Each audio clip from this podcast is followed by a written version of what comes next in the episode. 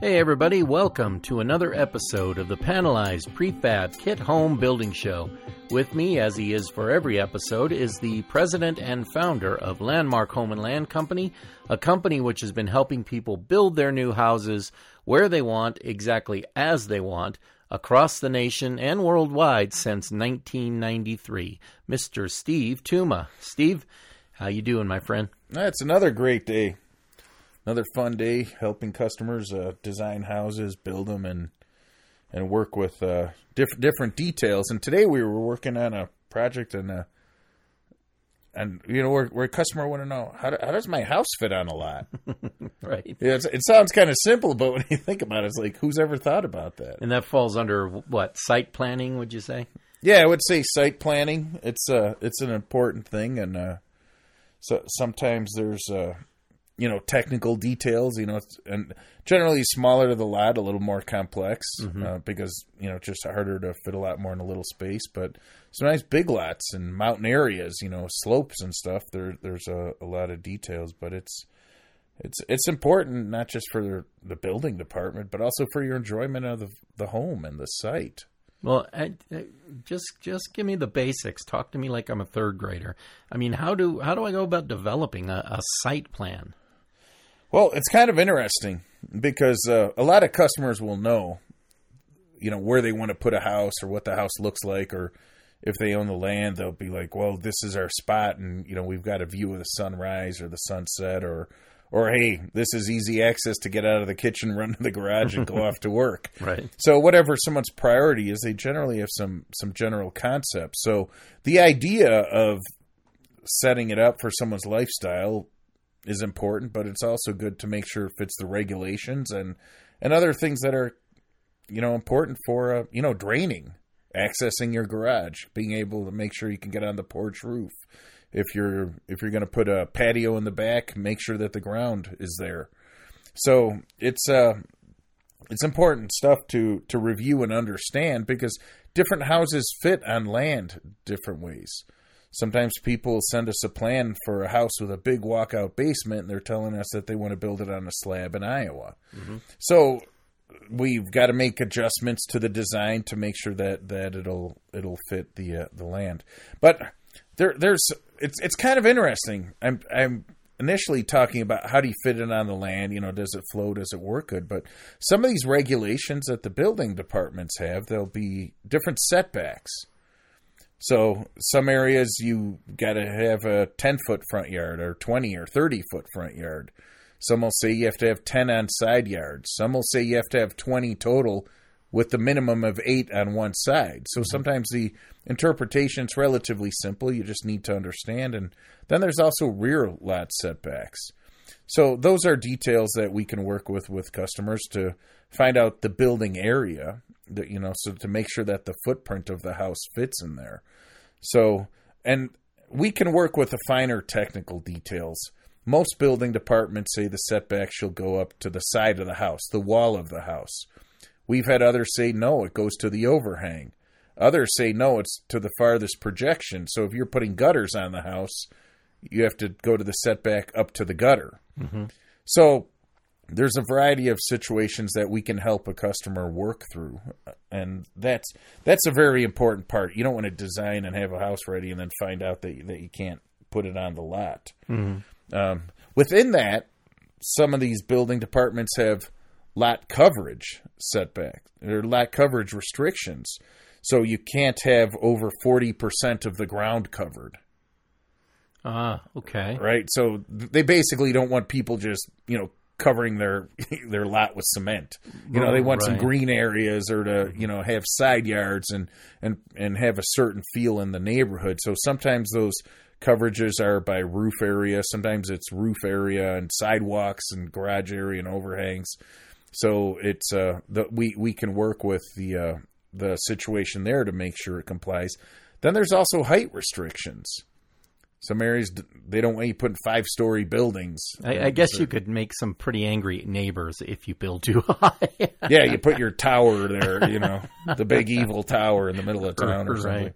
But no, um, so there there's height restrictions, and then what a couple communities have is they have different restrictions to make sure sunlight gets in your yard, Mm. so that you don't have to put shadows all over. So there's there's different calculations sometimes on, on how to calculate these these different details, and that that's what we can help. It's it's not hard for us to do. It's just a matter of finding out what your building department wants, and we we can go through. So we don't expect every customer to know every detail on site planning, but that's what it is. Um, but then other uh, some building departments will ask things like, "Where's your septic? Where's your reserve area for the septic? Where's the driveway? What's it made of? Where does your gas come in? Your power, your electric come in?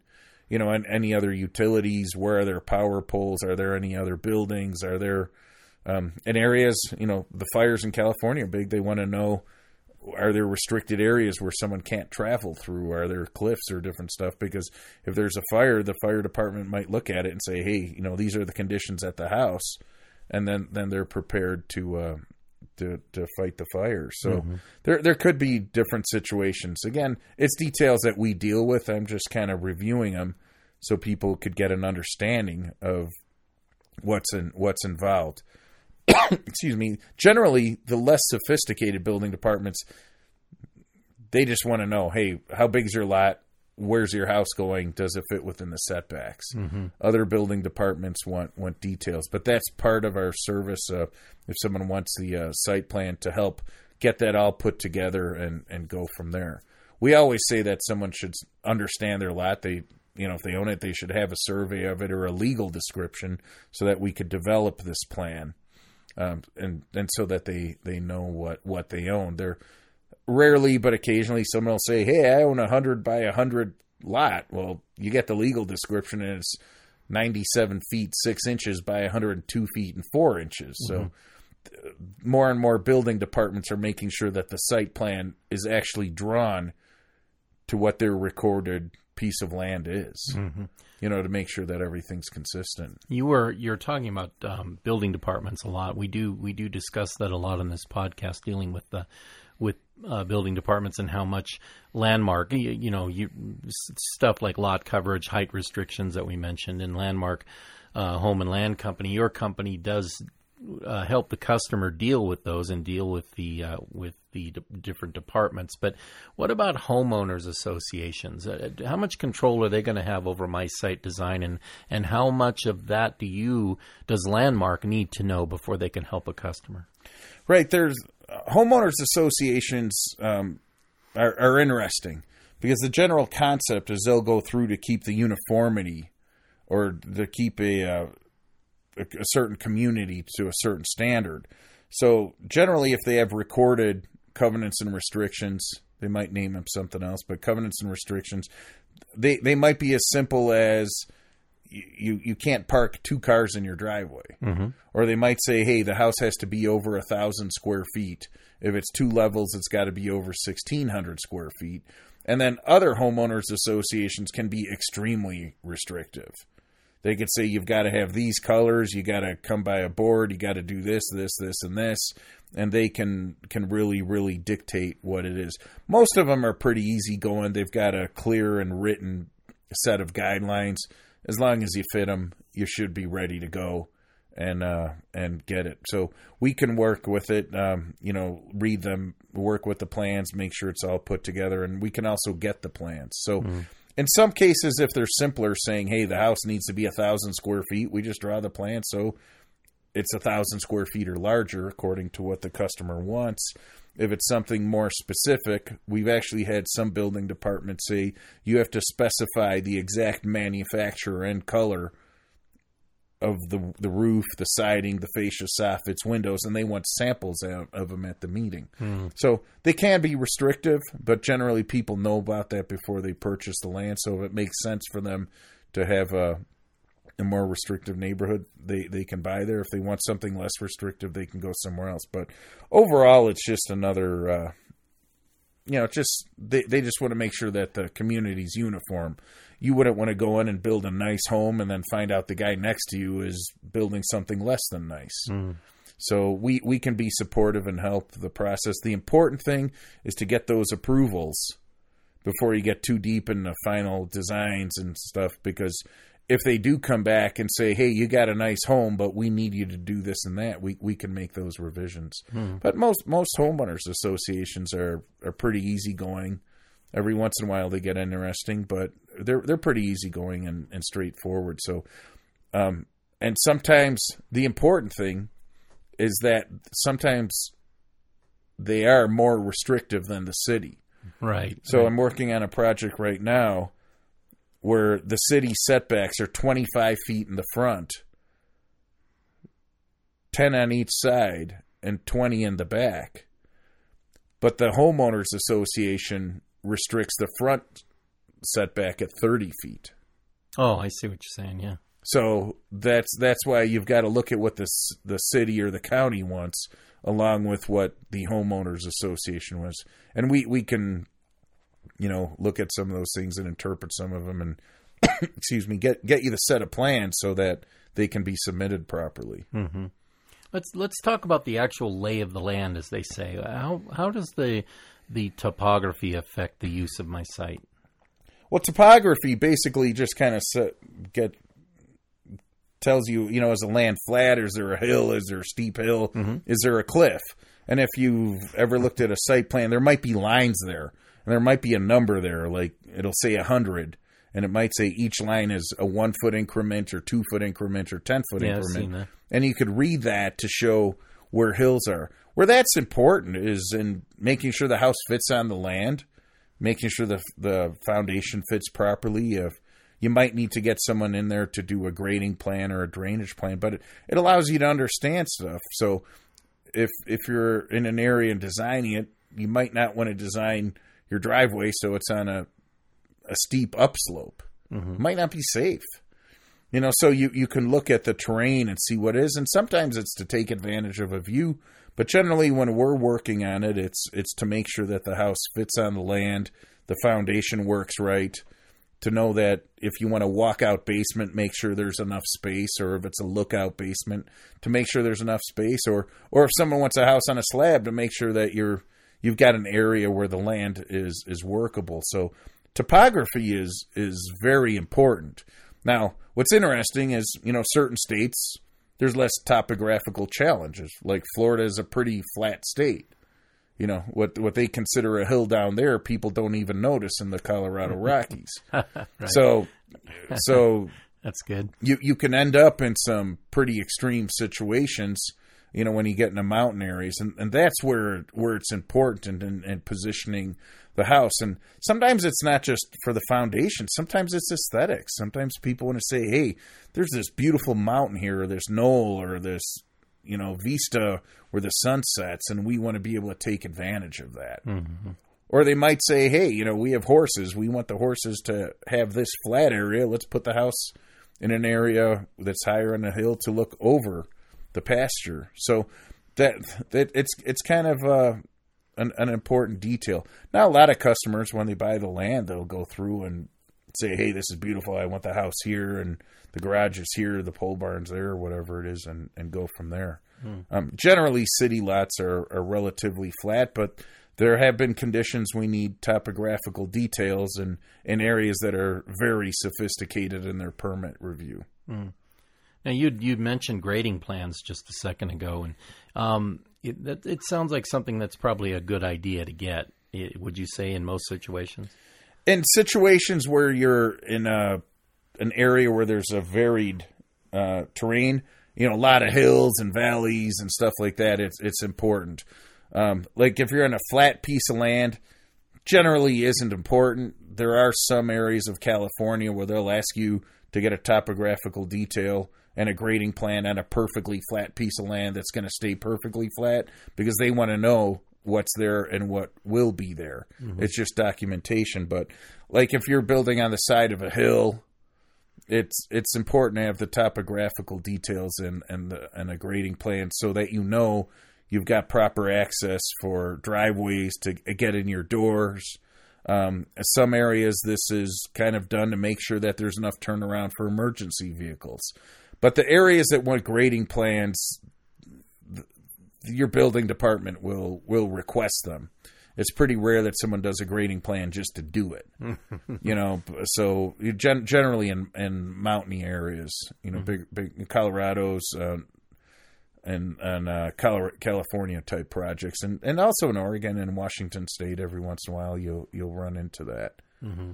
But it's it's uh, that that's something we can work with on the site plan. So so basically, I think the bottom line of site plans is some of them are very simple.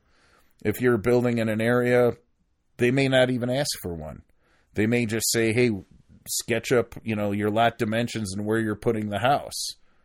And others, they they can get very complex. The point is, where they're asking for more complex information, there's probably little challenges to the lot, and we need to have that information to properly design the home and supply the information the building department will will require. There are situations where grading plans get into the safety of a home, you know, making sure you can get out of a house properly, you know, and, and easily get in and out of a house uh, for whatever reason. So it's it's important stuff. But you know, site site plans, like I say, can be simple or they can be complex.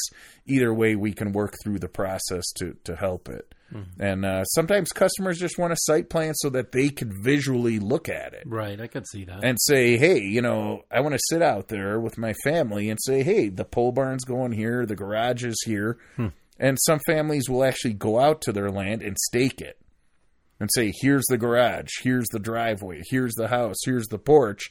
And they'll sit there and go, okay, is this taking advantage of the view?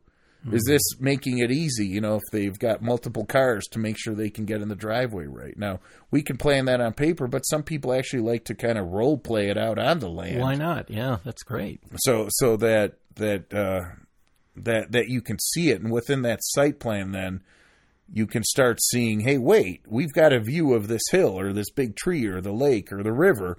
We should have a window here. Right or this is where we want the back porch. Mm-hmm. So it, it's kind of important not just for regulations, but also the the enjoyment of of the home. Mm-hmm. It's it's a pretty key element.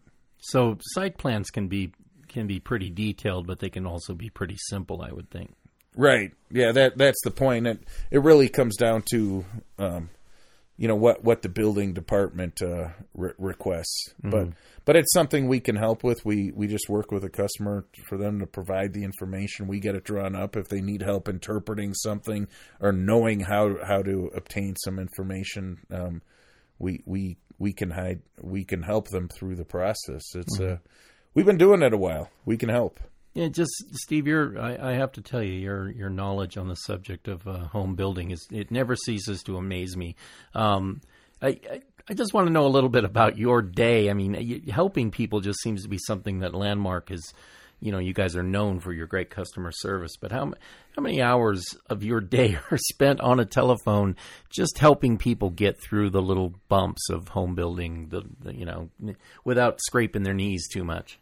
That's interesting because I think if I looked at how many hours it was, I'd, I'd be like, "Wow, I work a lot." Uh, it's it's basically you, you get out of bed and you help people, and you take calls. It's it's uh, emails, texts, phone calls, messages through social marketing, where, wherever wherever it may come through. Uh, we we communicate with the people and and by by telephone as well. And the interesting thing is uh, we do like to support and help the customer. So some customers call, some people email, some people text, whatever it is. Uh, we're we're very responsive and take care of them because uh, we we think it's important that our customer understand what they're doing. Mm-hmm. You know, so if someone says, "Hey, should I do this or that?" we don't just answer yes we try to explain why it makes sense. Right, right. Because they're they're owner builders. They they're doing this for a personal enjoyment, satisfaction, learning, control the quality, control the budget. There's there's a lot of reasons why they do it, and we want them to enjoy the process. It can be a lot of work. It is a lot of work. Mm-hmm. But when you understand it and realize, hey, I'm taking an extra time to do my site plan right, so we have the view of the pond. You know, as long as they live at the house, they're going to enjoy the view of the pond, right. or the the sunrise or sunset or whatever it is. Mm-hmm. So that's why we like to work with people in a supportive manner to to help them through the process. There's, I think, in any professional business, there's people that just give you answers and push you out. We're here to say, hey, let's make sure you understand this so that you can make good decisions, and those good decisions lead to a better home and a more enjoyable building process. Uh, a huge portion of our business is repeat and uh, and referral business. Um, that's a result of taking care of people. And, and I was told that you actually uh, receive like Christmas cards and things from from former customers. That's that's pretty amazing. That says a lot. Oh, it's it's it's amazing. There's one family. They're uh, a retired couple in uh, Arizona every year. Mm-hmm. I and I think we helped them five years ago. Pe- people will just call up and say, "Hey, what's happening?" You know, we were just sitting here and talking about you. It's like your ears must have been burning, and I just wanted to tell you about this. And there's people that'll call 10, 15 years later, say, "Hey, remember me? I want to do another one." Wow, that is the ultimate pat on the back. You know, landmark. Mm-hmm. You did a great job. It's it's just it's just amazing when when people come back and we'll we'll go through and say, you know, you really helped me. Do you remember me? I'm like, yeah, that was a cool house. It was a chalet in Colorado, mm-hmm. you know, or or the or the house in the historic district in Pennsylvania, you know, and and to go through and and work that through, and that that's what what you're hitting there is uh, a passion. I think we totally enjoy this. We're having fun. Yeah, that's a good one. Uh, we we we this isn't a nine to five. This is an, an all day event endeavor. We've been doing it since 1993. If someone calls us on a weekend, we answer, mm-hmm. or we'll give them a call back right away. We're, we're supportive of the project because we realize it's a very important project to them, of and course. it's also mm-hmm. very important to us. Mm. It's cool. It's a lot of fun, and and you know what? The best thing is we're we're lucky. We've got a lot of very good customers doing interesting projects that are just trying to do things to to to get a good home, whether it's their first home, their fifth home, their retirement home, whatever whatever it may be. Mm-hmm. Um, it it it's it's interesting to see how our help affects them and their ability to live a better life. It's very cool. That's awesome, man. Well, with that happy note, we're going to wrap up this episode of the Panelized Prefab Kit Home Building Show. Uh, but before we go, Steve, uh, tell our listeners how best uh, to get in contact with you guys over at Landmark Home and Land Company. The best way is to call 800 830 9788. Uh, you can also check out our website at lhlc.com. That's the initials of Landmark Home and Land Company, but it's just lhlc.com. Uh, we're on social platforms Facebook, Pinterest, Instagram, YouTube, Twitter. And then uh, you can also email us. Uh, Mike will generally work with customers up front. He's at mike at lhlc.com. And I'm at landmark at lhlc.com. And we're always, you know, wanting to help and help people sort uh, projects out. We realize some people are ready to go now, and we realize other people might make it need a year, two or three or whatever time to mm-hmm. get get things in line, get the right land, you know, get get get every, get everything in a row so that they can move forward. So we we don't look at this as a race to build a house. We look at it as a, a positive endeavor to go through and make sure the house is designed and built properly. Mm. Fantastic. Well, that's going to do it for us today on the uh, Panelized Prefab Kit Home Building Show. So, for Steve Tuma and myself, once again, thanks for joining us, and we will see you all next time. Well, thank you.